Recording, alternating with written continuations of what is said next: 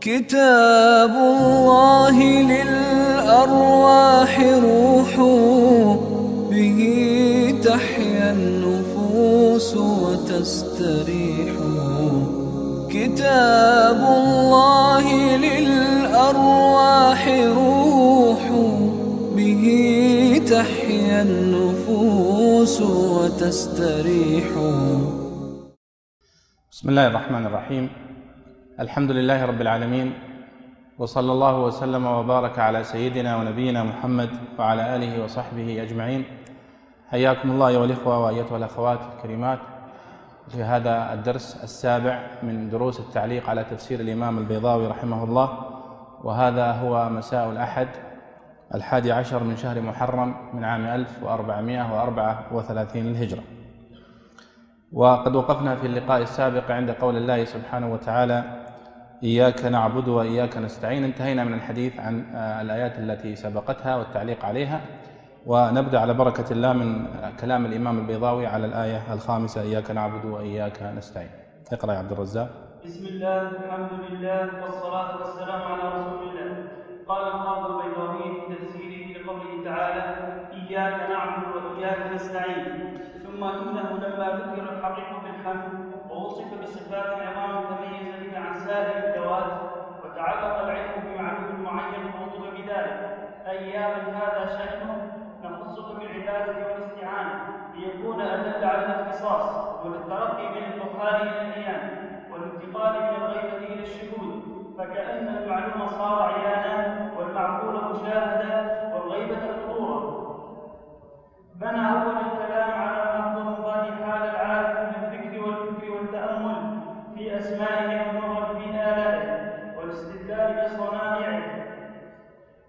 والاستدلال بصنائعه على عظيم شأنه وبالغ سلطانه ثم خفى بما هو منتهى أمره وهو أن يخوض وجه الوصول ويصير من أهل المشاهدة فيراه عيانا ويناديه شفاء. اللهم اجعلنا من الواصلين للعين دون السامعين للأثر ومن عادة العرب التفنن في الكلام والعدول من أسلوب إلى آخر تقوية له وتبشيرا للسامع فيعد فيعدل بالخطاب إلى الغيبة إلى التكلم وبالعكس كقوله تعالى حتى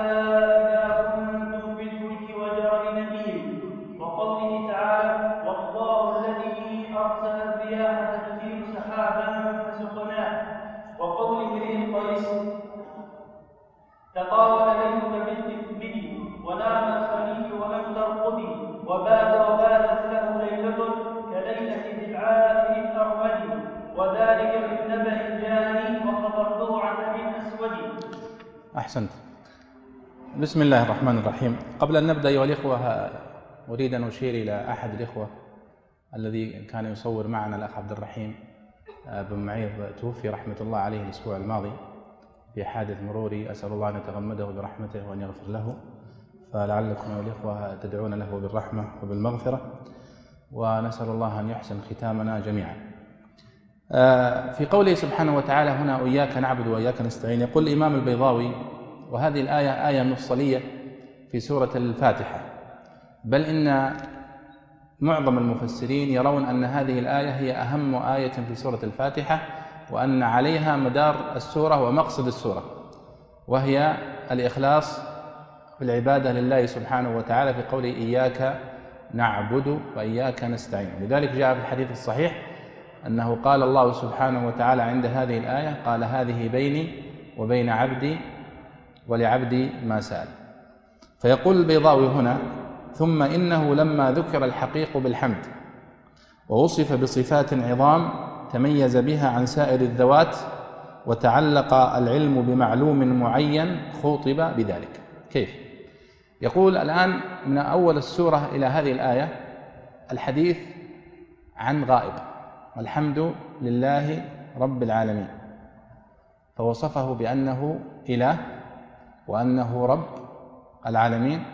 ثم قال الرحمن الرحيم فوصفه بالرحمة وبوزن فعلان ووزن فعيل وتحدثنا عنها. وقلنا أن وزن فعلان أدل على الصفة من وزن فعيل وأن الرحمن للرحمة العامة والرحيم للرحمة الواصلة أو الخاصة بالمؤمنين.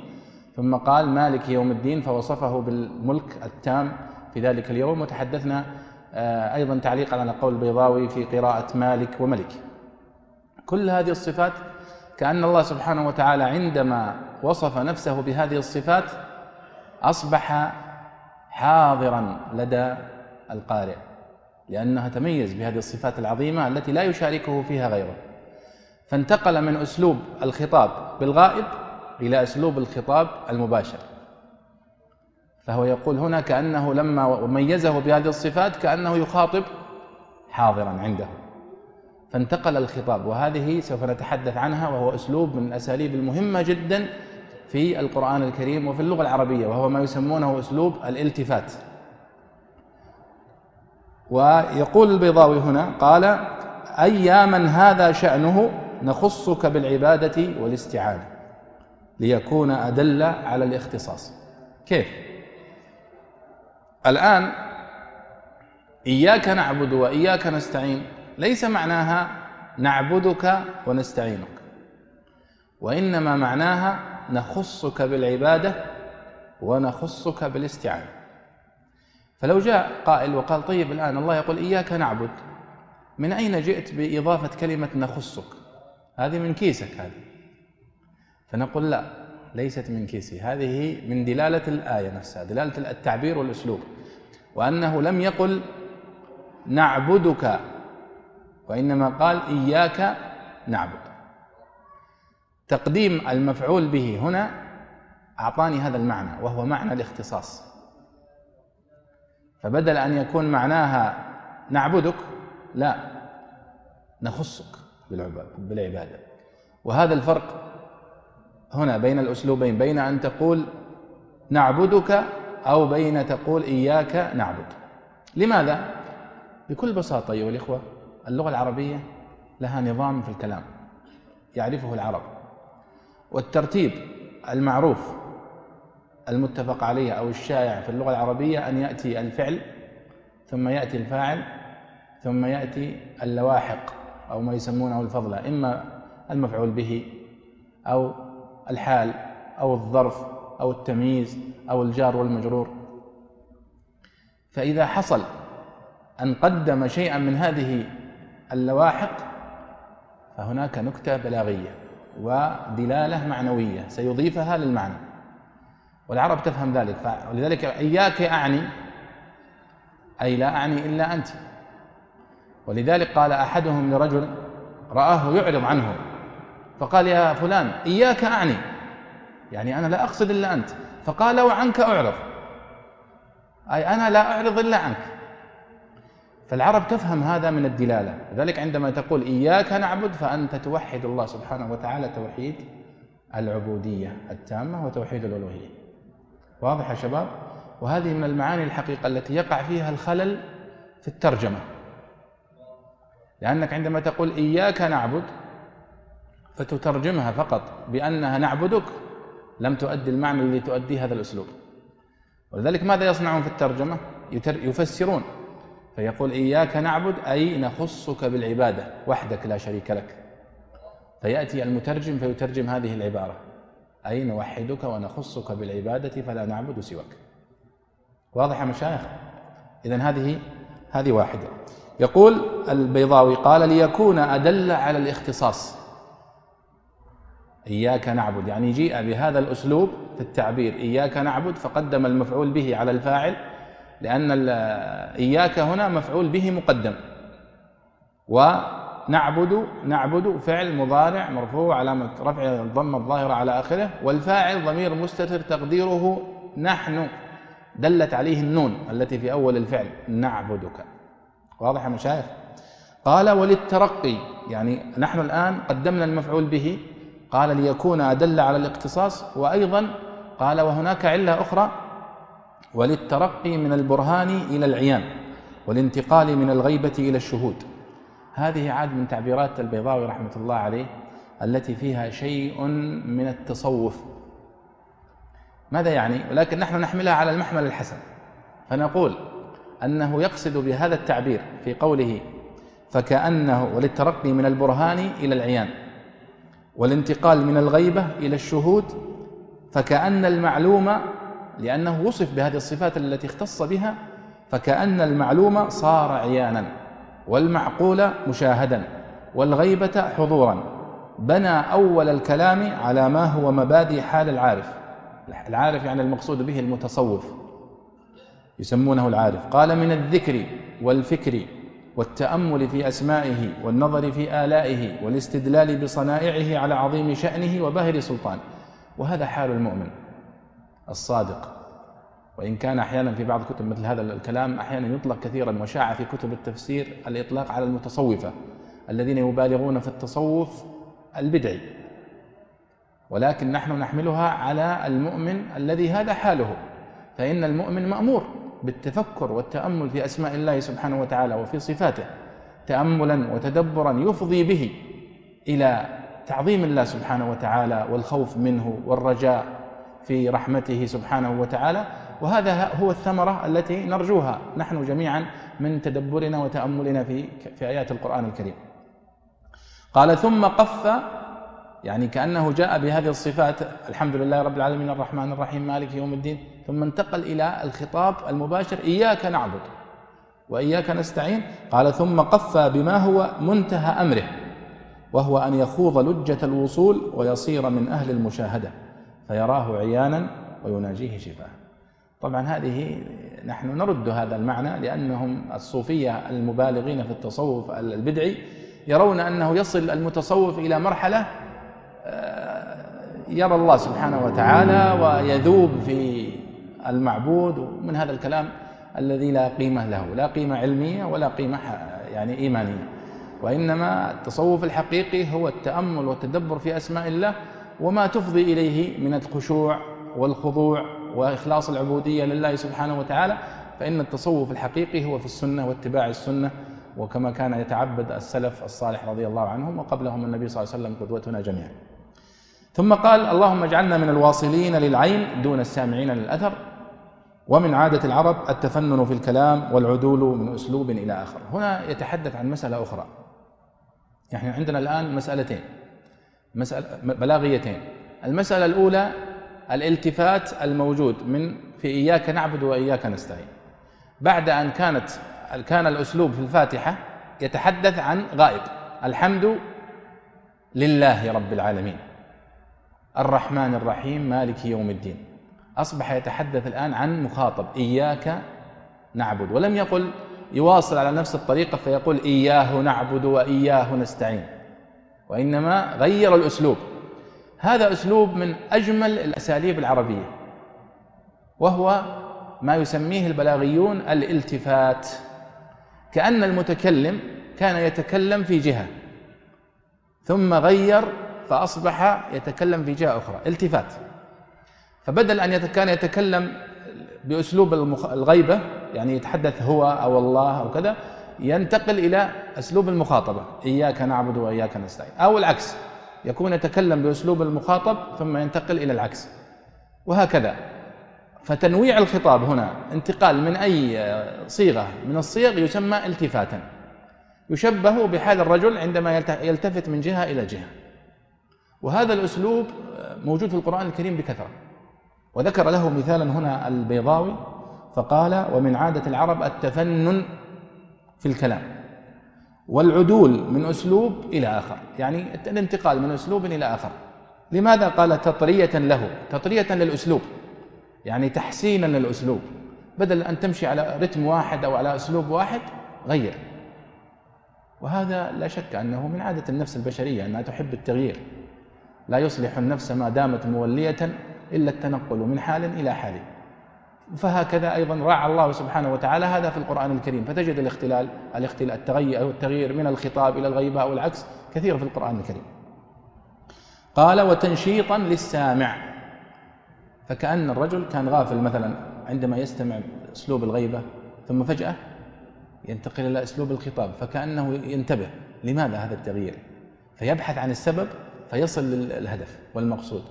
ولذلك كان من الأقوال الجميلة التي قيلت في تفسير الحروف المقطعة في في أوائل السور أنها لجذب الانتباه ولفت المستمع. فكأن العرب لم يعتادوا على هذا الأسلوب. ألف لام ميم حاميم. حروف مفردة.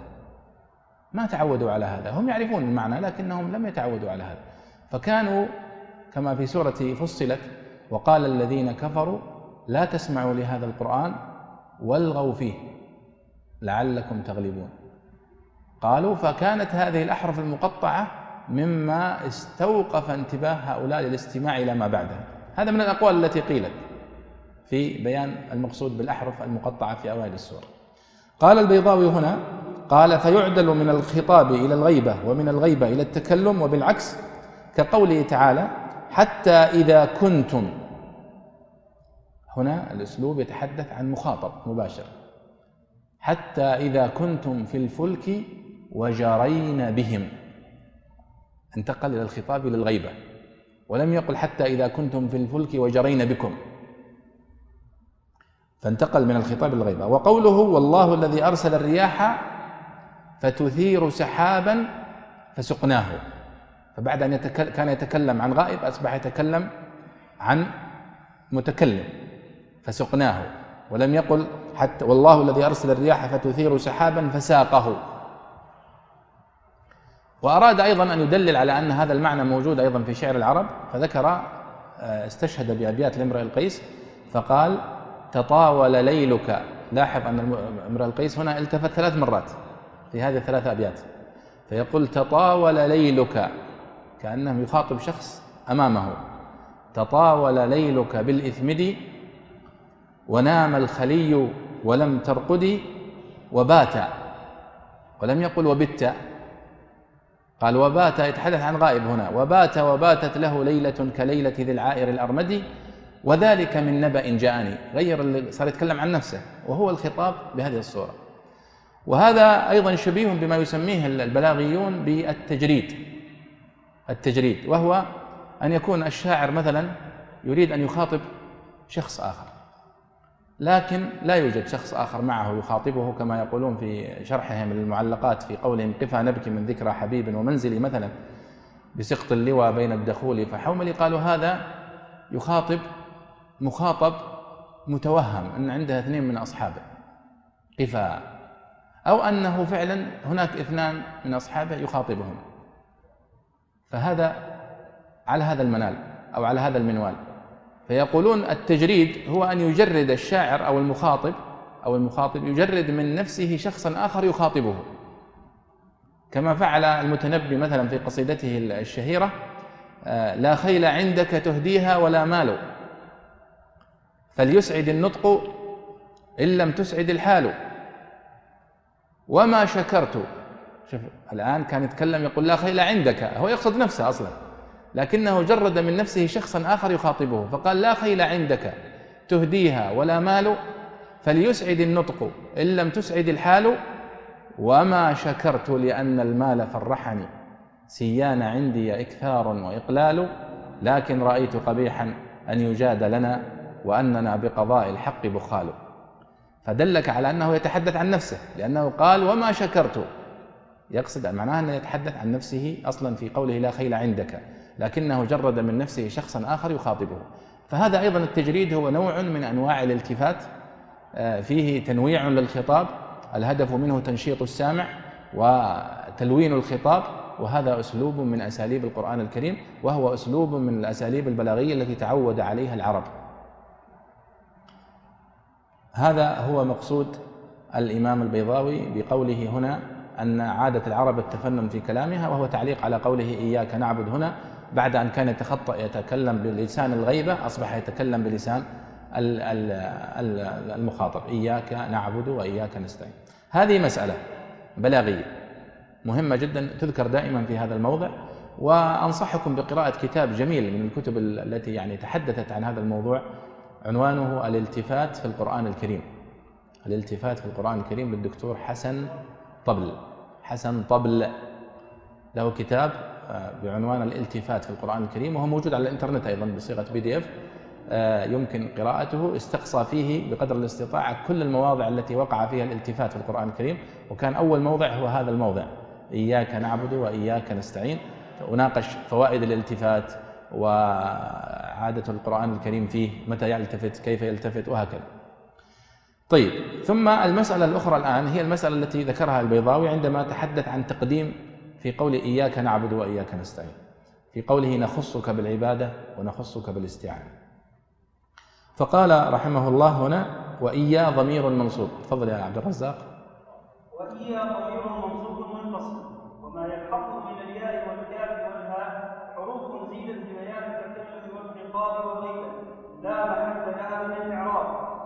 كالتاء في في أرأيت فقال الخليل إيا مضاف إليها واحتج بما حكاه عن بعض العرب إذا بلغ الرجل الستين فإياه وإيا الشواب وهو شاب لا يعتمد عليه. وقيل هي الضمائر. وإيا عمدة فإنها فصلت عن فصلت عن العوامل. وإيا عمدة فصلت لما فصلت عن العوامل تعذر النطق بها مفردة فضم إليها إيا لتستقل به. الضمير وقرئ بفتح هاء طيب. أه، تلاحظون أيها الإخوة الأخوات أن البيضاوي هنا كيف يفسر؟ لاحظوا أنه عندما ذكر الآية ذكر العلاء يعني وجه المناسبة بين هذه الآية والتي قبلها. فقال ثم إنه لما ذكر الحقيقة بالحمد ووصف بصفات عظام تميز بها عن سائر الذوات أو عن سائر نعم عن سائر الذوات وتعلق العلم بمعلوم خوطب بذلك. فكأنه قال يا من اتصف بهذه الصفات لا نعبد إلا إياك. جميل. هذا أسلوب جميل في التفسير وهو أن المفسر كلما ذكر آية ذكر وجه ربطها بالآية التي قبلها. لماذا جاءت هذه الآية في الآية التي قبلها؟ وهذا علم دقيق من علوم التفسير وهو علم المناسبات. مناسبة الآية بما قبلها مناسبة الآية لما بعدها مناسبة السورة لما قبلها ولما بعدها وهكذا.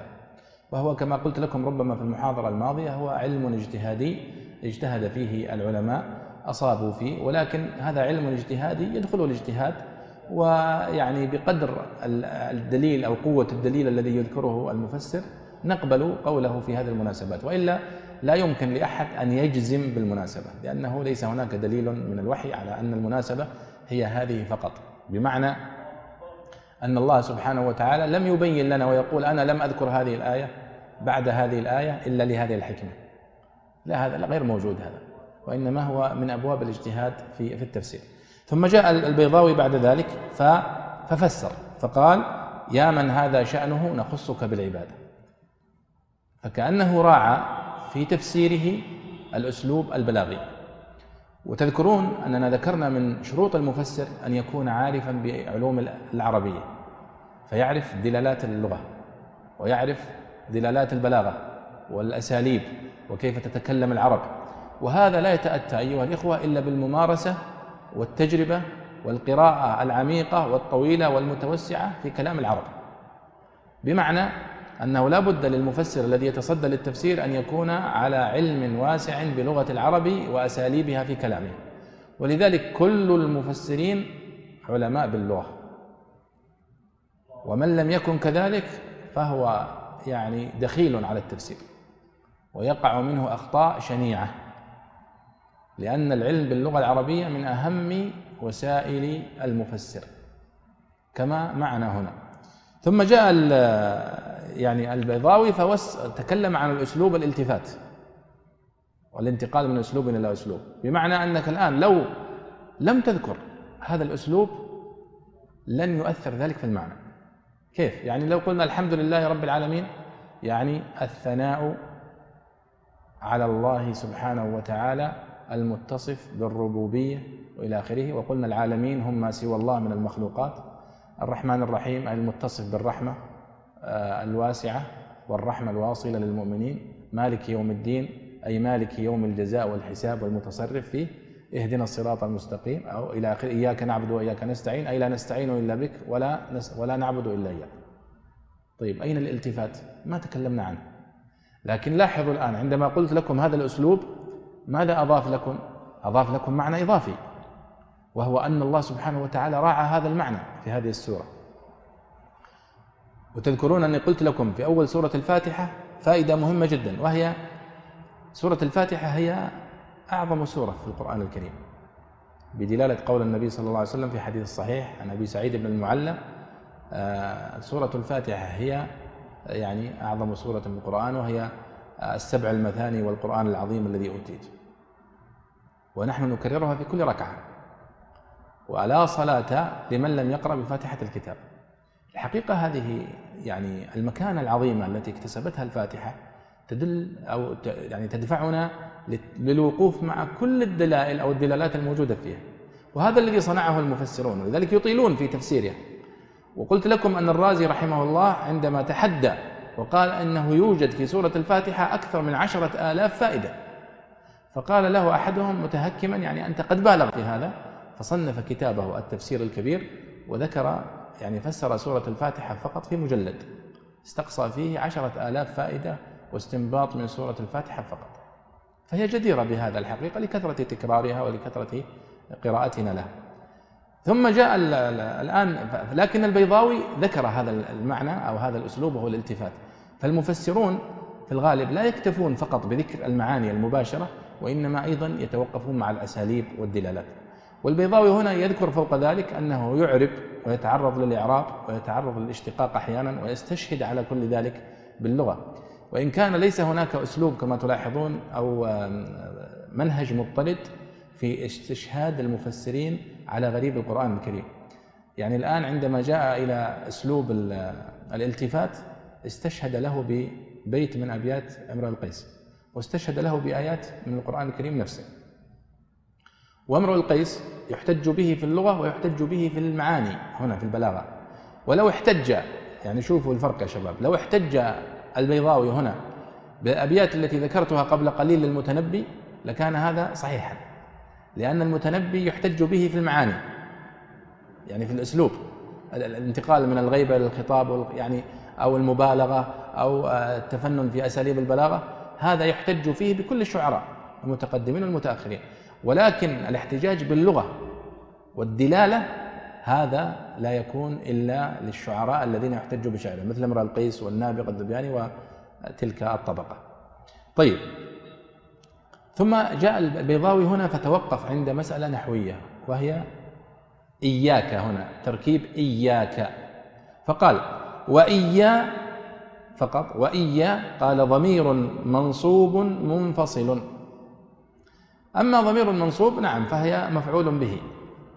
إياك هنا هي مفعول به مقدم منصوب. قال منفصل. والضمائر المنفصلة وهذه مسألة من مسائل النحو أيها الإخوة باب الضمائر هذه من أبواب النحو المهمة. لذلك أنا أكرر دائما لا بد من مراجعة كتاب من كتب النحو بشكل مستمر. يكون معك لأن النحو هذا تحتاجه دائما. وقد نصحتكم بكتاب شرح قطر الندى تذكرون للشيخ عبد الله الفوزان أو آه، شرح الشيخ حسن الحفظي للاجروميه أيضا شرح رائع جدا.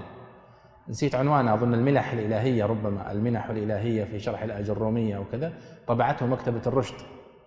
أيضا هذا كتاب رائع جدا جدا من أجمل ما قرأت في في النحو والشيخ حسن الدكتور حسن الحفظي نحوي دقيق وبارع ويحسن إيصال المعلومة وسهلة. و نعم. الأقوال الوفية. جميل. الأقوال الوفية الشيخ يقول أن عنوان الشيخ كتاب الشيخ حسن الحفظي الأقوال الوفية في شرح الآج الرومية مطبوع في مكتبة الرشد. النحو واسع. ولو آه، أراد الطالب أن يستقصي كل مسائله واختلافاته لما وسعه الوقت. ولكن نحن نأخذ منه العمدة والزبدة التي نستفيد منها وننتفع بها وندع ما سوى ذلك آه، للمتخصصين. فهذه الكتب التي ذكرت لكم أو هذين الكتابين يغنيانك بإذن الله تعالى في معرفة الإعرابات الضمائر أنواع الضمائر إعراب الضمائر كيف تعرب كيف تأتي المتصلة المنفصلة ودلالة آه، كل واحد منها نجده أيضا في علم البلاغة. فهو هنا يقول واي ضمير منصوب منفصل هذا إعراب. انظر كيف يصنع البيضاوي في إعراب الآيات. قال وما يلحقه من الياء يعني إيا إيايا أو إياك أو إياكم أو إياكن أو إياكما وهكذا. قال وما يلحقه من الياء والكاف والهاء حروف زيدت لبيان التكلم والخطاب والغيبة لا محل لها من الإعراب. كالتاء في أنت والكاف في أرأيتك. هذه مسألة إعرابية. ولا دلالة لا علاقة لها بالمعنى هنا وإنما إشارة إلى هذا أو هذا الضمير في الآية. ثم قال وقال الخليل والخليل هنا المقصود به الخليل بن أحمد آه، الفراهيدي وهو العالم المعروف المشهور شيخ سيبويه والواضع لعلم العروض ويعني له فضل كبير في النحو فهو أستاذ سيبويه وما أكثر ما يقول في كتابه الكتاب قال آه، الخليل أو قال آه، شيخنا أو نحو ذلك من العبارات التي تدل على آه، تأثر سيبويه بكثير من آراء الخليل بن أحمد الفراهيدي في النحو. يقول الخليل إيا مضاف إليها واحتج بما حكاه عن بعض العرب إذا بلغ الرجل الستين فإياه وإيا الشواب يعني نكاح الشواب يعني الرجل إذا بلغ الستين سنة فإياه وإيا الشواب يقول فإياه وإيا الشواب الشاهد هنا وإيا الشواب يعني كأنها مضاف إليه أصبح تركيب إيا مع ما يضاف إليها كتركيب المضاف إليه مثل مثلا مدير المدرسة وحاكم الدولة ونحو ذلك. يقول هذا رأي الخليل بن أحمد قال وهو شاذ لا يعتمد عليه. هذه مسألة لا تعنينا كثيرا في بيان المعنى. ولكنه قد يستطرد المفسر عاد والبيضاوي لا يعتبر من المستطردين في هذا الجانب. يعني هي مر عليها مرور الكرام. ولو رجعنا إلى كتاب البحر المحيط لأبي حيان أو الدر المصون للسمين الحلبي لوجدناه يستطرد كثيرا في ذكر خلافات النحويين في دلالة إياك وإياكما وهل هي من باب المضاف المضاف إليه أو من باب الضمير المتصل ونحو ذلك. ثم قال البيضاوي وقيل هي الضمائر. اقرأ يا عبد الرزاق عفوا. وقيل هي الضمائر وهي فإنها لما فصلت عن العوامل تعذر بها فضم به وقيل الضمير هو المجهول وقرئ بفتح بفتحها. جميل. إذا هو يشير إلى يعني أقوال النحويين في إياك وهل تأتي مفردة إيا أم هي مضطرة دائما إلى الضمير المتصل بها إياك وإياهما؟ هذه مسألة كما قلت لكم آه، غير مؤثرة في المعنى. ثم قال وقرئ أياك. أياك نعبد وأياك نستعين. وهي قراءة شاذة ليست من القراءات الصحيحة المتواترة. وقرئ أيضا هياك. هياك نعبد بقلبها هاء. وهذه قراءة عمرو بن فائد وهي من القراءات الشاذة آه، التي يذكرها أهل القراءات ولكنها لا يقرأ بها. جميل. اقرأ. والعبادة أقصى غاية الخضوع والتذلل ومنه طريق معبد مذلل وصوت ذو عبدة إذا كان في غاية الصفاء. ولذلك لا تستعمل إلا في الخضوع لله تعالى. جميل. لاحظوا هنا البيضاوي تفضل.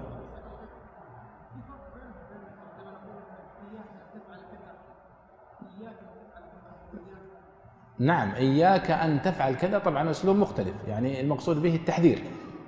فإياك والأمر الذي إن أتيته يعني احذره. وأما هنا إياك نعبد أي لا نعبد إلا إياك فهي حسب ما تضاف إليها وحسب ما تتصل بها من إياك نعبد هنا المقصود يعني إعرابها نقول إياك مفعول به مقدم. نعبد فعل وفاعل. أما إذا قلت إياك والنوم فالحقيقة لا يحضرني والله يعني الإعراب الصحيح والدقيق لها لكنها مختلفة أسلوب مختلف عن هذا الأسلوب الذي في السورة. لاحظوا أن البيضاوي هنا ذكر العبادة وفسرها. وهي لم تمر معنا من قبل. الحمد لله رب العالمين. الرحمن الرحيم. مالك يوم الدين. إياك نعبد وإياك نستعين. هنا أول مرة تمر علينا لفظة العبادة. كان الأولى به أن يفسر العبادة ويستشهد عليها بالشواهد الشرعية. كما فعل مع فضل.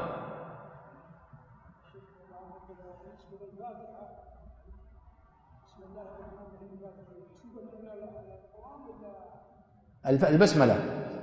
البسملة. سورة النمل. أي. إنه من سليمان وإنه بسم الله الرحمن الرحيم. صحيح. صدقت.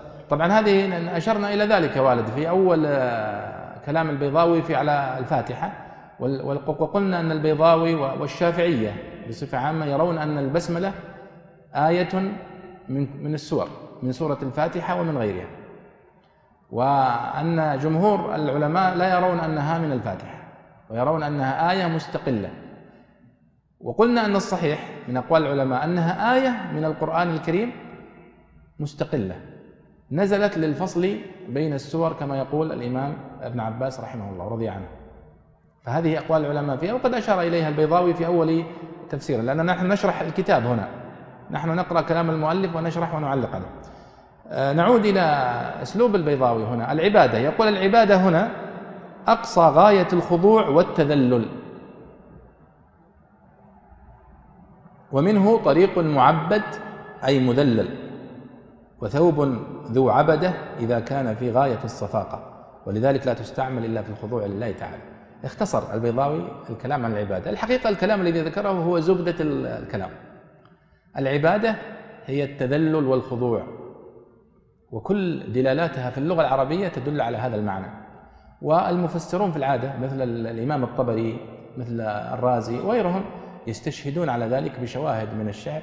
أذكر منها على سبيل المثال قول طرفة بن العبد البكري في معلقته لخولة أطلال ببرقة ثهمدي تلوح كباقي الوشم في ظاهر اليد يقول وما زال تشرابي الخمور ولذتي إليها وإنفاقي طريفي ومتلدي إلى أن تحامتني العشيرة كلها وأفردت إفراد البعير المعبد. يعني المطرود الذليل. فسمي البعير المذلل لأنه يذلل بكثرة الحمل عليه فأصبح يعني ذلول. ولذلك هم يقولون للناقة الهادئة التي يعني تستجيب بسهولة أنها ذلول. لذلك جاء في صفة البقرة في سورة البقرة وستأتي معنا قال إنه يقول إنها بقرة لا ذلول تثير الأرض ولا تسقي الحرث. وأيضا آه، يقال للطريق الموطوء يعني الذي يكثر مشي الناس عليه طريق معبد. حتى اليوم يقولون تعبيد الطرق للطرق المسفلتة أليس كذلك؟ يقصدون أنها أصبحت معبدة وصالحة للمشي عليها. ويقال للعبد عبدا لأنه قد أصبح يعني ذليلا يستجيب لسيده ونحو ذلك. فهنا لاحظوا في قوله إياك نعبد. قال العلماء العبادة هي أقصى غايات الذلة والخضوع. ولذلك ما تستخدم إلا في حق الله سبحانه وتعالى. ولا يقال لا يقول العبد لسيده أنا أعبدك. بمعنى أنا أطيعك. لا. لا يقال أنا أعبد إلا الله سبحانه وتعالى. ولذلك يعني تجد في عبارات بعض الشعراء مثل قول الشاعر مثلا آه ومما زادني شرفا وتيها وكدت بأخمصي أطأ الثريا دخولي تحت قولك يا عبادي. أن صيرت أحمد لي فهو شرف للمؤمن أنه يكون عبد لله سبحانه وتعالى. و قد وصف الله سبحانه وتعالى نبيه صلى الله عليه وسلم بالعبودية في القرآن الكريم. ووصفه بالنبوة ووصفه بالرسالة فوصفه بالعبودية في أشرف مواضعه فوصفه بالعبودية في مواضع مثل قوله سبحانه وتعالى الحمد لله الذي أنزل على عبده الكتاب ولم يجعل له عوجا. فوصفه في العبودية أو وصفه بالعبودية في وقت نزول الوحي عليه. وهذا من أشرف مواقف النبي صلى الله عليه وسلم الوقت الذي ينزل عليه فيه جبريل بالوحي. ووصفه أيضا بالعبودية في ليلة الإسراء والمعراج فقال سبحان الذي أسرى بعبده ليلا ولم يقل سبحان الذي أسرى بنبيه ولم يقل سبحان الذي أسرى برسوله وإنما قال سبحان الذي أسرى بعبده تشريفا له عليه الصلاة والسلام من كمال عبوديته لله سبحانه وتعالى. وأيضا وصفه الله بالعبودية في مقام قيامه بالدعوة كما في سورة الجن وأنه لما قام عبد الله يدعوه. كادوا يكونون عليه لبدا. فنحن أيضا نقول نحن هنا عندما نقول إياك نعبد فنحن نقول هذا على سبيل التشرف والتعظيم لله سبحانه وتعالى بهذه العبودية. ونسأل الله أن يرزقنا وإياكم كمال العبودية له سبحانه وتعالى. فالإنسان إذا لم يكن عبدا لله فسوف يكون ولا بد عبدا لهواه. لذلك الله قال آه، أفرأيت من اتخذ إلهه هواه؟ لأن بعض الناس يظن أنه عندما يقال يتعبد لله وأعبد الله أن في هذا إهانة له وينفر من العبودية لله ظنا أنه يهين نفسه بالعبودية لله وما علم أنه سوف يتعبد لغير الله إن لم يتعبد لله سبحانه وتعالى. ولذلك الله قدم هذه الصفات التي تجعل تبرر استحقاقه للعبودية. فقدم بأنه الحمد لله رب العالمين الرحمن الرحيم مالك يوم الدين. وهذه الصفات العظيمة ليست لكل أحد وإنما اختص الله بها. وهذا الذي اتصف بهذه الصفات العظيمة هو ال... الذي يستحق هذه العبادة. طيب. ثم يقول البيضاوي هنا والاستعانة يعني تحدثوا عن العبادة ويعني تكلم عنها بشكل مقتضب. مع أن كلمة العبادة بالمناسبة من أكثر الكلمات التي تكررت في القرآن الكريم. ومن المناسب دائما في دراستنا للتفسير أو في غريب القرآن هو أن تأتي إلى العبارات. وقد أنا يعني صنفت كتاب لكن لم أنتهي منه جمعت فيه العبارات التي يكثر دورانها في القرآن الكريم من غريب القرآن وشرحت معانيها. بمعنى أنك إذا أتقنت هذه العبارات والمفردات الغريبة خلاص أتقنت 98% من من لغة القرآن الكريم. لذلك ابن قتيبة أشار كما ذكرت لكم قديما أن ابن قتيبة بدأ في كتابه بمقدمة شرح فيها آه، أسماء الله الحسنى التي تتكرر كثيرا. وقال أنا لا أريد أن أكررها في كل موضع أنا سأشرحها في هذا الموضع ويكفي هذا. فلفظة العبودية موجودة بكثرة في القرآن الكريم عبادنا عبد الله يعبدون نعبد وهكذا. ومعناها واحد. وهذه من من ثراء اللغة العربية يا شباب. عندما تعرف أن معنى عبد بمعنى تذلل وخضع خلاص.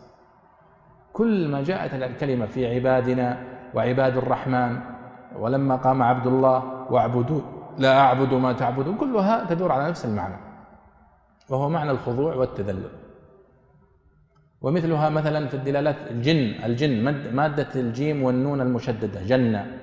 فإنها حيثما وجدت في أي تركيب وفي أي صيغة تدل على الاستتار والخفاء.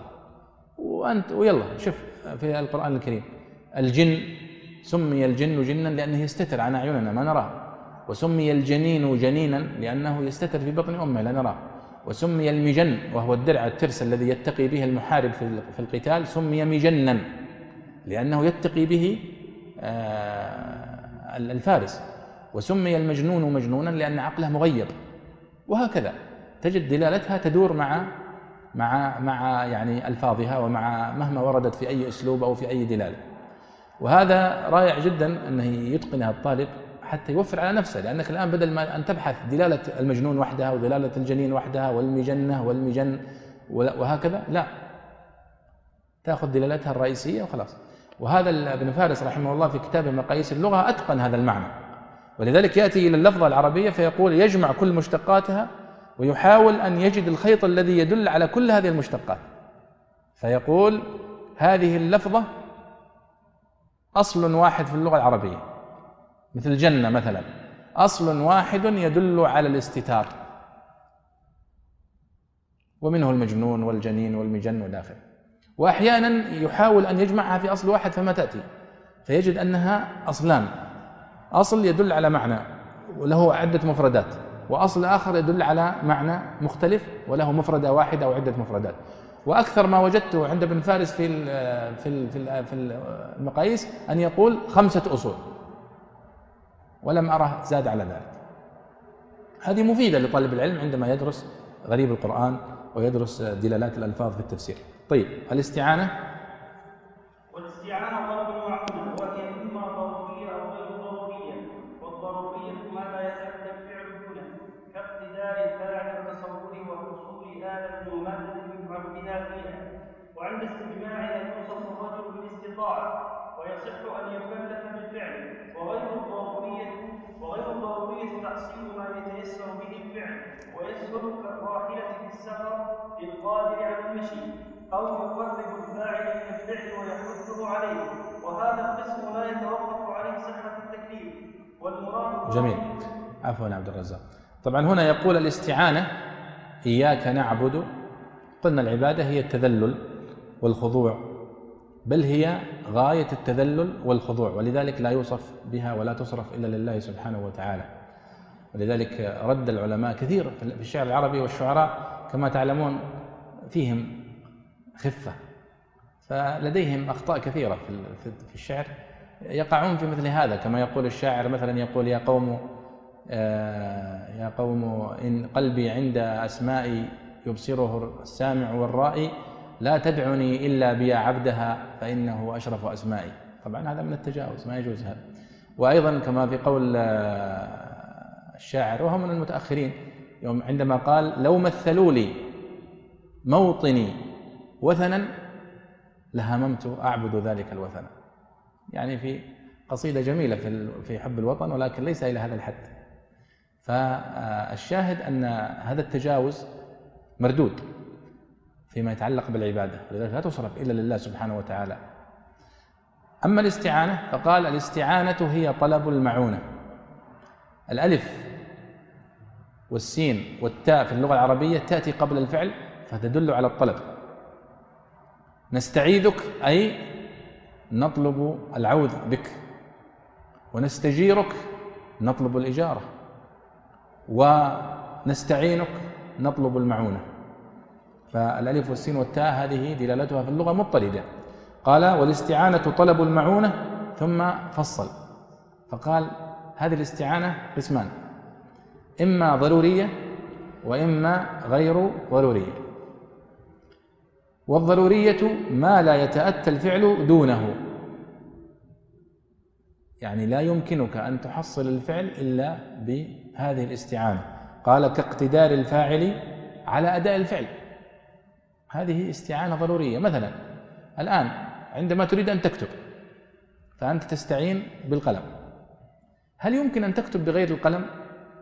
طبعا كانوا يذكرون العلماء قديما ولكن الآن يمكن أن تكتب بغير القلم. تكتب باللمس وتكتب بالكيبورد وتكتب بطرق أخرى لكن على افتراض أنه لا يوجد إلا هذا القلم للكتابة فأنت استعانتك بالقلم ضرورية حتى تكتب. لكنك لا تستطيع أن تكتب بغيره. قال فكالآلة التي تحتاج قال وحصول آلة. يعني تكتب بها. استعانة تعتبر ضرورية. أيضا والاستعانة على تصور الفعل الذي تريد أن تفعله. مثلا كلفتك بفعل أنت لم تتصوره. يكلفك رئيسك في العمل بعمل. أنت لم تتصوره جيدا. فتحتاج أن تستعين به لكي يصور لك هذا الأمر تصويرا صحيحا. هذه قالوا هذه استعانة ضرورية. لا بد منها. لأنك لا تستطيع أن تفعل الفعل بشكل صحيح إلا بحصول هذه الاستعانة أو هذه المعونة. قال ومادة يفعل بها فيها وعند استجماعها يوصف الرجل بالاستطاعة ويصح أن يكلف بالفعل.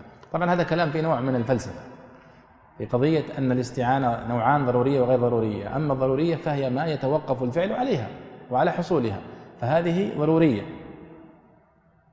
والاستعانة الأخرى هي ما قال وغير الضرورية تحصيل ما يتيسر به الفعل ويسهل. يعني الفعل يمكن أن يحصل بغيرها. مثلا تريد أن تذهب الآن إلى آخر الشارع هذا. لكن يمكن 20 كيلو أو 15 كيلو. تستطيع أن تمشي على قدميك أليس كذلك؟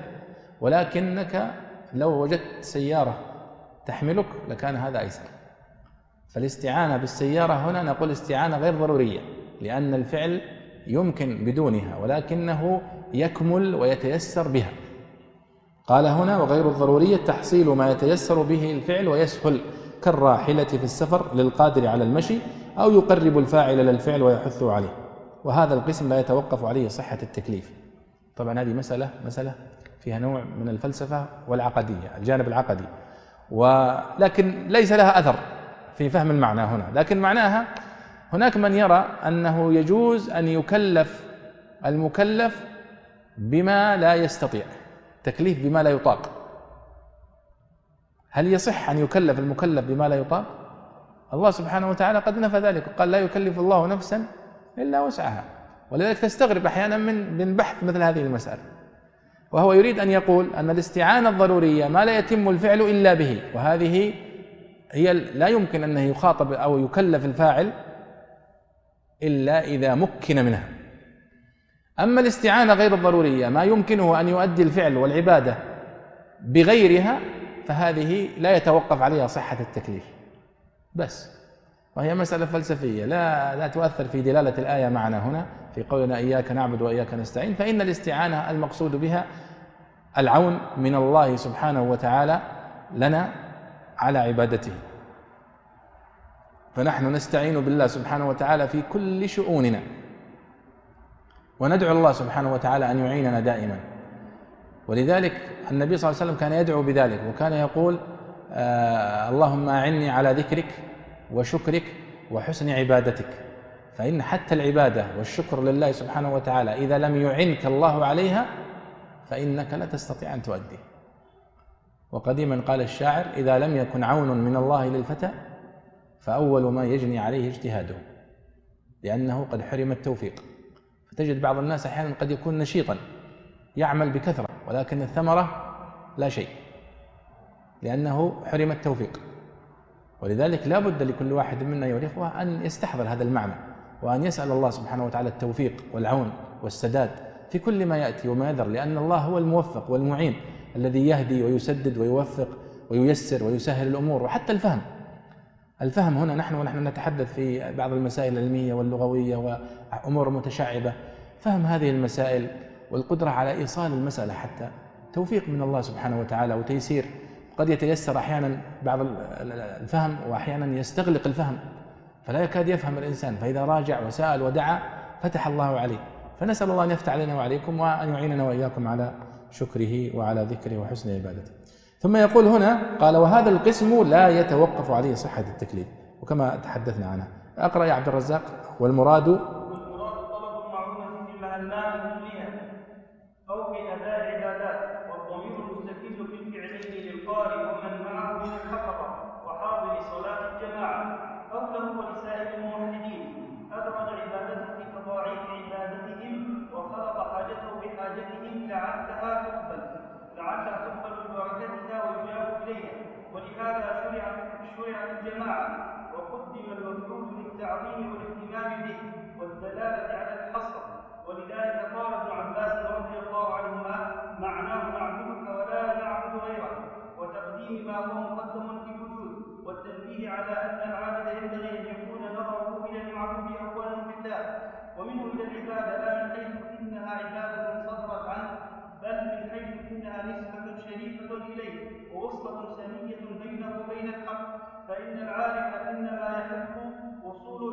Allah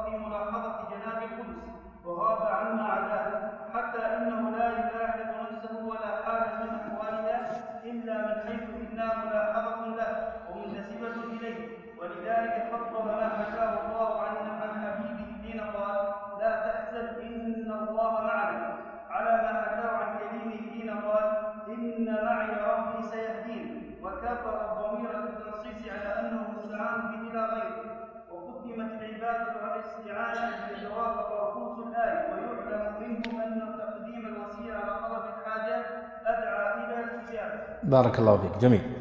آه يقول هنا البيضاوي قال والمراد طلب المعونة في المهمات كلها. يعني خلاصة دلالة قوله إياك نعبد إياك نستعين طلب المعونة في كل المهمات التي يفعلها الإنسان من العبادات ومن العادات ومن أمور الدنيا والدين. فنحن لا نستطيع أن نقوم بأي عمل إلا بعونه سبحانه وتعالى كما تقدم. ثم قال والضمير المستكن في الفعلين نعبد ونستعين. الضمير اللي هو ضمير المتكلم. يعني نحن نستعين نحن ونعبد نحن. من هو؟ ما أنت أنت تتكلم القارئ عندما يقرأ بمفرده أو يقرأ في جماعة فقال هنا والضمير المستكن في الفعلين للقارئ ومن معه. طيب إذا كان وحده قال ومن معه من الحفظة. يعني من الملائكة. قال فإن كان في صلاة قال وحاضري صلاة الجماعة. إن كان يقرأه الإمام وراءه الناس. أو له ولسائر الموحدين. طبعا اجتهادات من المفسرين. عندما يقول إياك نعبد وإياك نستعين. طيب إذا كنت وحدك لماذا لا تقول إياك أعبد وإياك أستعين؟ قال نستعين ونعبد نستعين ونعبد هي للدلالة عليه وعلى الحفظة الذين معه إذا كان بمفرده أو عليه وعلى الجماعة الذين يسمعونه إن كان في جماعة. طيب قال أدرج أدرج عبادته. هنا يتكلم عن الحكمة من قوله إياك نعبد وإياك نستعين. وجاء التعبير هنا بصيغة الجمع. لماذا؟ كأن كل واحد منا عندما يقرأ يقول إياك نعبد وإياك نستعين. يا رب أنا أعبدك من سائر الذين يعبدونك. أنا أسألك وأنا ومعي جماعة يسألونك. أنا أعبدك معي جماعة يعبدونك. وأستعين بك ومعي جماعة. وهذا توجيه لطيف جدا ذكره هنا البيضاوي. قال أدرج عبادته في تضاعيف عبادتهم وخلط حاجته بحاجتهم لعلها تقبل ببركتها ويجاب إليها. يعني ببركة الجماعة. ولهذا شرعت الجماعة. يعني هذا من من أوجه آه، ذكر العلماء لحكمة أو مشروعية الصلاة في الجماعة. الذي يصلي في جماعة يسأل الله سبحانه وتعالى في سجوده وفي ركوعه وفي تشهده ومعه الجماعة الذين يصلون معه. فلعل الله سبحانه وتعالى أن يتقبل صلاته بقبول هؤلاء جميعا ويغفر للمسيء إكراما له لأنه جاء مع المحسنين. ولله المثل الأعلى سبحانه وتعالى فإن هذا يصدق حتى في البشر. فإنه قد يأتي الرجل أن الذي لا يستحق العطية فيدخل مع أناس يستحقون العطية فيعطى.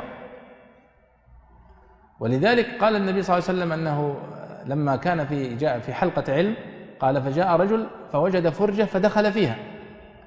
وجاء رجل فلم يجد فرجة فجلس في الخلف. وجاء رجل فلم يجد فذهب. فقال أما الأول فقد آوى فآواه الله وأما الثاني فقد استحى فاستحي الله منه وأما الثالث فقد أعرض فأعرض الله عنه.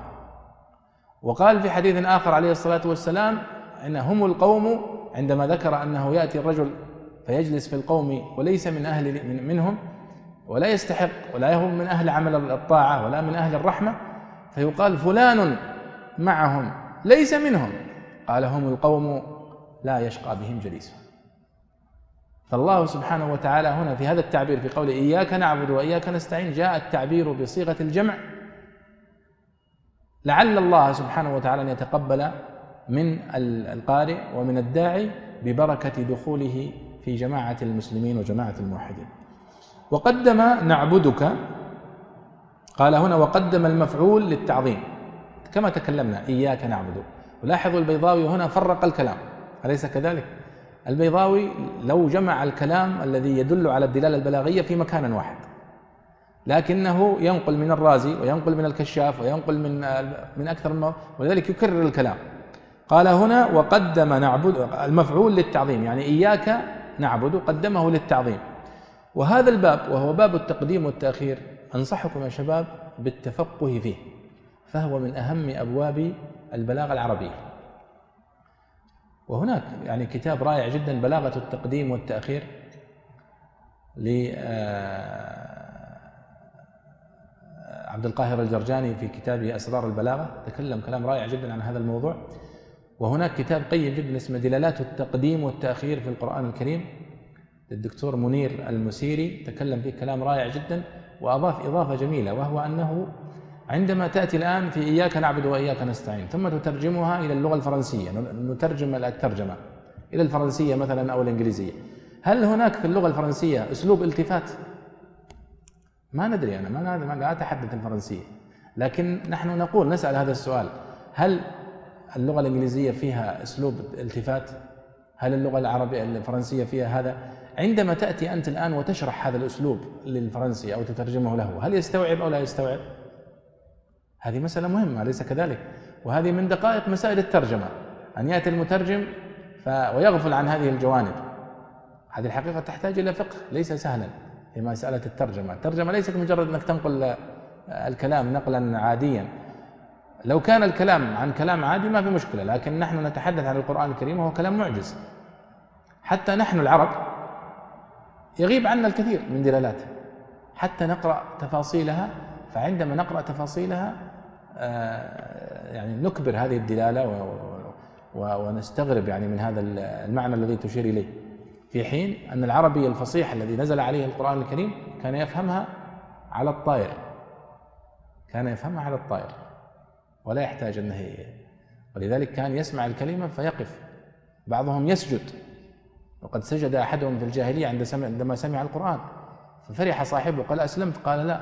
ولكن سجدت لبلاغة هذا الكلام. ما يمكن أبدا يقول هذا بشر. مستحيل أن أحد من البشر يستطيع يقول مثل هذا الكلام. ولذلك لما سمع أحد الأعراب قول الله تعالى خذ العفو وأمر بالعرف وأعرض عن الجاهلين قال والله لا يقول هذا بشر. مع أنك لو تنظر إليها أنت الآن تقول عادي وش فيها؟ خذ العفو وأمر بالعرف وأعرض عن الجاهلين. يمكن ما ما تظهر دلالتها ولا بلاغتها لنا. وهذا رجل يعني هو من أهل السليقة ومن أهل اللغة. ولذلك قال الأصمعي لفتاة كانت ترعى الغنم فقال سمع كلامها فقال لله درك ما أفصحك. فقالت وأي فصاحة يا أصمعي؟ بعد قوله يا أيها الذين آمنوا أوفوا بالعقود. أحلت لكم بهيمة الأنعام إلا ما يتلى عليكم غير محل الصيد وأنتم حرم إن الله يحكم ما يريد. أي بلاغة؟ فاستغرب هو فقالت إنه نادى وأمر وأخبر وحكم واستثنى في آية واحدة. نحن الآن نحتاج حتى ندرك مثل هذه الدقائق البلاغية إلى شرح وبيان وتفصيل. هم لم يكونوا في حاجة إليه. ولذلك نحن نقول علوم الآلة التي نتحدث عنها اليوم النحو والبلاغة والأصول الفقه ونحو ذلك نحن لا نحتاجها لأننا مستعربون. لكن أولئك الذين نزل عليهم القرآن لم يكونوا في حاجة إليها كانوا يفهمونها مباشرة. وكانوا يعظمونها تعظيما لا يعظمونه شيء في حياتهم. البلاغة والفصاحة. ولذلك نحن نقل إلينا في أخبار الجاهلية أن هناك من كان آه، يهين الأصنام التي يعبدونها وهو من الذين يعبدونها. ومن الأشياء المشهورة التي يقولون أنه كان رجل يعني رجل من المشركين يعني عند صنم له. فلما ابتعد قليل عن الصنم جاء ثعلب من الثعالب وتمحك بالصنم وبال على الصنم الثعلب. فقال هذا الأعرابي أرب يبول الثعلبان برأسه. لقد هان من بالت عليه الثعالب. هذا ما هو برب هذا. ولذلك تلاحظ قال نقل إلينا أن هناك من سخر من أصنامهم وهناك من سخر من بعض التصرفات التي تصرفها العرب ولكن لم ينقل إلينا أبدا أن هناك من سخر من لسانهم وفصاحتهم وبلاغتهم. لذلك كانوا يعظمونها تعظيم شديد. وكان الواحد منهم إذا لحن يعني كأنه من أكبر العيوب التي يعيبونها على الرجل أنه يلحن. بل إن لا أدري هل هو ابن جني أو الأصمعي أو, أو من هو من قبلهم عندما قال آه، سأله سأل الأعرابي قال ما البلاغة؟ ما البلاغة؟ فقال فاتت علي للأسف لكنه قال كأنه قال كلاما معناه أن تقول فتوجز وتبين فلا تعجز ونحو ذلك. ثم قال له أقلني أن توجز وتفهم أو كذا. فكأنه اعتبر إطالته التي في الجواب الأول خطأ يطلب الإقالة منه. وكان أعرابي يستمع إلى أحد الخلفاء وهو يخطب. فلما لحن ضرب الأرض بهدوء. فلما سمعه يلحن لحنا ثانيا ضرب الأرض بقوة. وقال بصوت يسمعه الناس في المسجد قال أشهد أنك ما توليت الخلافة إلا بقضاء وقدر. يعني يقصد أنك ما تستحق منصب الخلافة. ولكن قضاء وقدر. وهو لمجرد لحن في اللغة. فكيف لو سمع الأعرابي خطاباتنا اليوم؟ فأقول نحن هنا عندما نتحدث عن البلاغة والبيان وفهمنا هنا وكلام المفسرين عنها نحن في الحقيقة نفصل ما كان لا يحتاج إلى تفصيل عند الصحابة رضي الله عنهم. ولذلك التفسير الذي رفع يعني أثر عن السلف كان تفسيرا مختصرا موجزا لا لا يتجاوز كلمة كلمتين. تفسير الصحابة رضي الله عنهم. لكن لما تأخر الزمان أصبح الكلام يطول ويشقق كما تلاحظون في كلام البيضاوي. نعود إلى كلام البيضاوي هنا في إياك نعبد وإياك نستعين في التقديم هنا. قال البيضاوي هنا وقدم المفعول للتعظيم والاهتمام به والدلالة على الحصر. ولذلك قال ابن عباس رضي الله عنهما معناه نعبدك ولا نعبد غيرك. لاحظوا أنه لو كان البيضاوي قدم تفسير ابن عباس هذا الذي جعله في آخر الكلام. فقدم بكلام ابن عباس. كلام ابن عباس رضي الله عنه يجمع بين أمرين. أولا اختصار الأمر الثالث الفصاحة وهو يجمع كل الكلام الذي تقدم. نعبدك ولا نعبد غيرك وهذا هو نخصك بالعبادة ثم يقول هنا البيضاوي أن التقديم هنا إياك نعبد وإياك نستعين أنه قدم المفعول به هنا للتعظيم. قال والاهتمام به. الحقيقة هذا الكلام غير دقيق من البيضاوي. الصحيح هو ما ذكره عبد القاهر الجرجاني أننا نقول قدمه للاهتمام. ثم نأتي فنبحث عن نوع هذا الاهتمام فنقول قد يكون اهتمام به تعظيما لشأنه وقد يكون اهتماما به من باب آه، تقدمه في المكانة أو الإكرام أو المجاملة أو أي نوع من أنواع الاهتمام. فالحقيقة التعظيم هو فرع عن الاهتمام وليس العكس. فهو قال للتعظيم والاهتمام به. والصحيح أنه للاهتمام به آه، من باب التعظيم. قال والدلالة على الحصر وهذه تقدم الكلام عنها في أول الحديث. ثم قال وتقديم ما هو مقدم في الوجود يعني إياك نعبد هنا تقديم ما هو مقدم في الوجود يعني تقديم العبادة. كيف؟ يعني يقول نحن الآن نعبدك استعانة بك على قضاء حوائجنا. فنحن نقدم العبادة في الواقع ونطلب في هذه العبادة العون من الله سبحانه وتعالى. فنقدم ما هو موجود في الواقع اللي هو العبادة التي نفعلها على الشيء الذي نطلبه وهو لم يأتي بعد وهو الأمر الذي نستعين بالله على قضائه. قال وتقديم ما هو مقدم في الوجود وأيضا من باب قال والتنبيه على أن العابد الذي يعبد الله سبحانه وتعالى ينبغي أن يكون نظره إلى المعبود أولا وبالذات هذه مسألة أيضا من مسائل البيضاوي التي يحاول أحيانا يدقق فيها. يعني أنه ينبغي على العابد الذي يعبد الله سبحانه وتعالى وعلى المؤمن أن يكون نظره إلى المعبود سبحانه وتعالى لا إلى العبادة. فإنه مهما عبدت الله سبحانه وتعالى فأنت مقصر. ولكن يكفيك شرفا أن الله سبحانه وتعالى منحك الفرصة لعبادته ومنحك الفرصة لذكره. لأنه كما تلاحظون أيها الإخوة انظروا إلى الملحدين وإلى الكفار في العالم الآن كم عددهم؟ كم عددنا مقارنة بهم؟ لا نكاد نذكر أليس كذلك؟ والنبي صلى الله عليه وسلم يقول يأتي أو تقوم الساعة والروم أكثر الناس. فالمسألة الكثرة والقلة نحن دائما في الجانب الأضعف فيها من من عهد آدم إلى اليوم وما أكثر الناس ولو حرصت بمؤمنين. ولذلك ينبغي أن يكون نظرك متجها إلى فضل الله ورحمته سبحانه وتعالى الذي مكنك من عبادته وأتاح لك الفرصة. هذا هو معنى كلام البيضاوي هنا. قال والتنبيه على أن العابد ينبغي أن يكون نظره إلى المعبود أولا وبالذات ومنه إلى العبادة لا من حيث إنها عبادة صدرت عنه بل من حيث إنها نسبة شريفة إليه ووصل السنية بينه وبين الحق سبحانه وتعالى. فإن العارف وأنا أكرر المقصود بالعارف هنا هو يقصد به المتصوف ولكن نحن نقول المقصود بالعارف هنا هو المؤمن الصادق الذي عرف حقيقة المقصود بهذا بهذه الآيات فاستجاب لأمر الله فيها.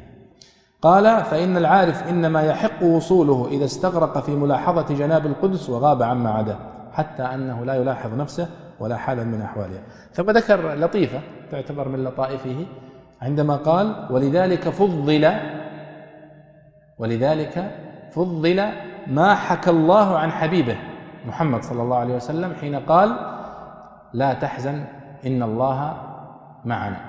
إذ يقول لصاحبه إذ هما في الغار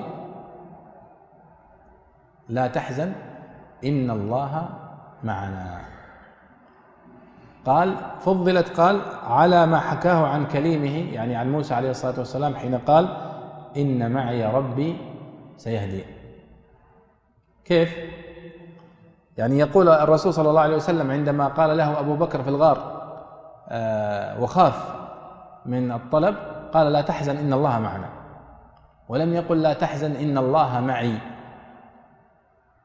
بينما موسى عليه الصلاة والسلام عندما قال له قومه قال أصحاب موسى إنا لمدركون قال كلا. إن معي ربي سيهدين. فموسى قال لقومه وهم جماعة كثيرون إن معي ربي. ولم يقل إن معنا ربنا. ومحمد صلى الله عليه وسلم كان هو وابو بكر فقط وبالرغم من ذلك قال إن الله معنا. فالعلماء يقولون إن هذا قول النبي صلى الله عليه وسلم أفضل في الدلالة على من قول موسى عليه الصلاة والسلام. طبعا هذه من باب الاستنباطات اللطيفة في القرآن الكريم. وإلا فموسى عليه الصلاة والسلام ومحمد عليه الصلاة والسلام يعني كلاهما من أولي العزم من الرسل ونحن لا ينبغي لنا أن نفضل بينهم في مثل هذا إلا نتبع في ذلك الوحي. يعني النبي صلى الله عليه وسلم عندما سمع بعض الصحابة يفضلونه على يونس قال لا تفضلوني على يونس ابن متى.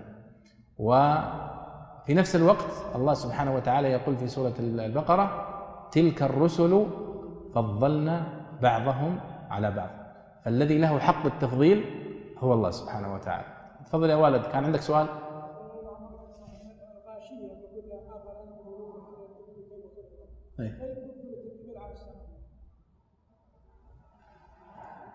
طبعا هذا سؤال وأنا دائما أتساءل يا شباب يعني هل تريدون أن نفتح المجال للأسئلة؟ أنا يعني الأمر إليكم يعني من لديه سؤال أو يرغب في سؤال يكتبه كتابة لأن المشكلة الآن يا والد الآن عندما تسأل السؤال ما يسمعونها الناس اللي يشاهدون التسجيل.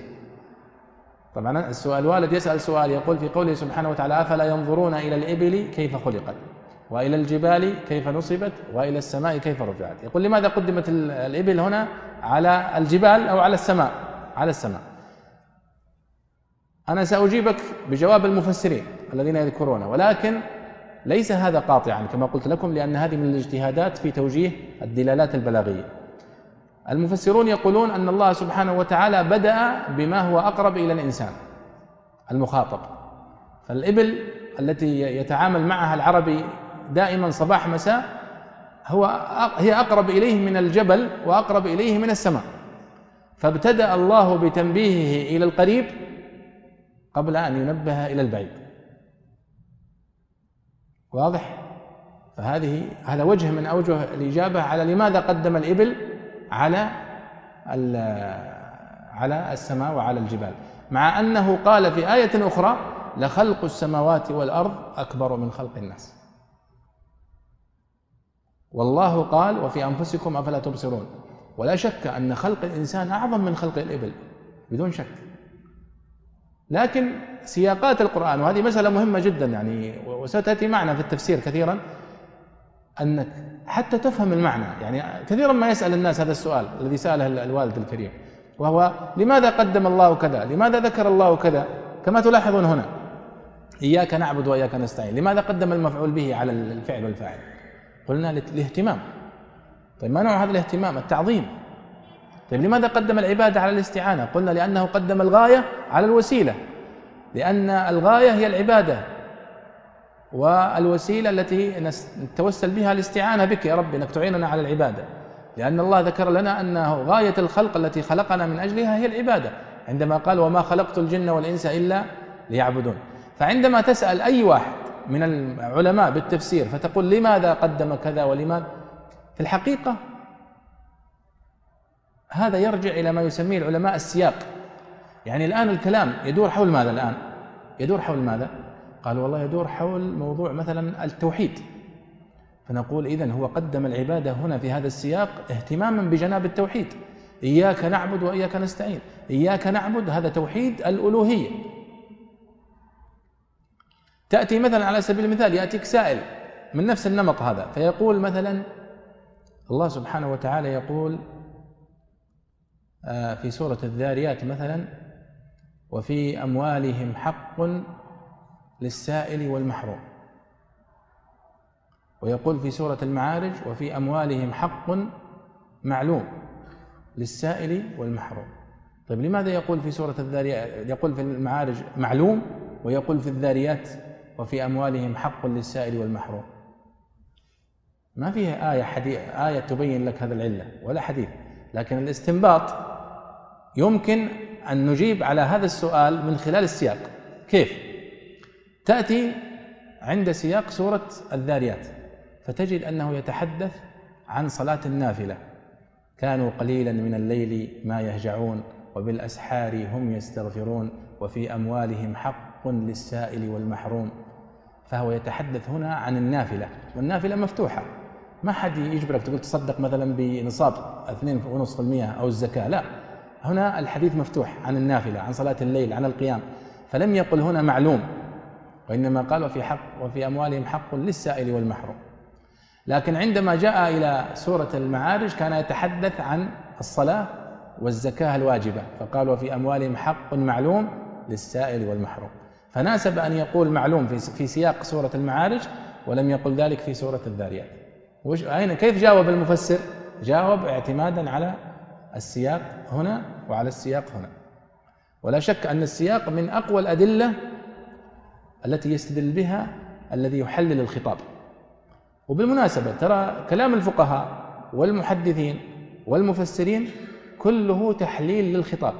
أنتم تسمعون كثيرا الأيام هذه تحليل الخطاب وتحليل الخطاب والخطاب وتحليل الخطاب إلى آخره والدراسات الكثيرة المتكاثرة الآن في تحليل الخطاب. في الحقيقة أصلا كلامنا نحن في التفسير هو هو لب تحليل الخطاب. ولا يوجد أحد ينافس المفسرين وشراح الحديث في تحليل الخطاب وفي الفقه. لأن العلماء في كتب الفقه ماذا يفعلون؟ يأتون إلى القرآن والسنة ويستنبطون منهما الأحكام. وهذه مسألة حساسة جدا. ليش؟ لأنه كما قال ابن قتيبة رحمه الله يقول نحن عندما نشرح الشعر لا نحل حلالا لا نحل حراما ولا نحرم حلالا. نتكلم في الشعر في كلام امرئ القيس وفي كلام النابغة الذبيان. إن أصبنا أهلا وسهلا أخطأنا الأمر فيه السعة ولكن عندما تتكلم في بيان معاني القرآن الكريم ومعاني السنة النبوية المسألة خطيرة. فإنك تتكلم وتقول الله أراد هذا المعنى. كتاب الله للأرواح روح به تحيا النفوس وتستريح. كتاب الله للأرواح روح به تحيا النفوس وتستريح.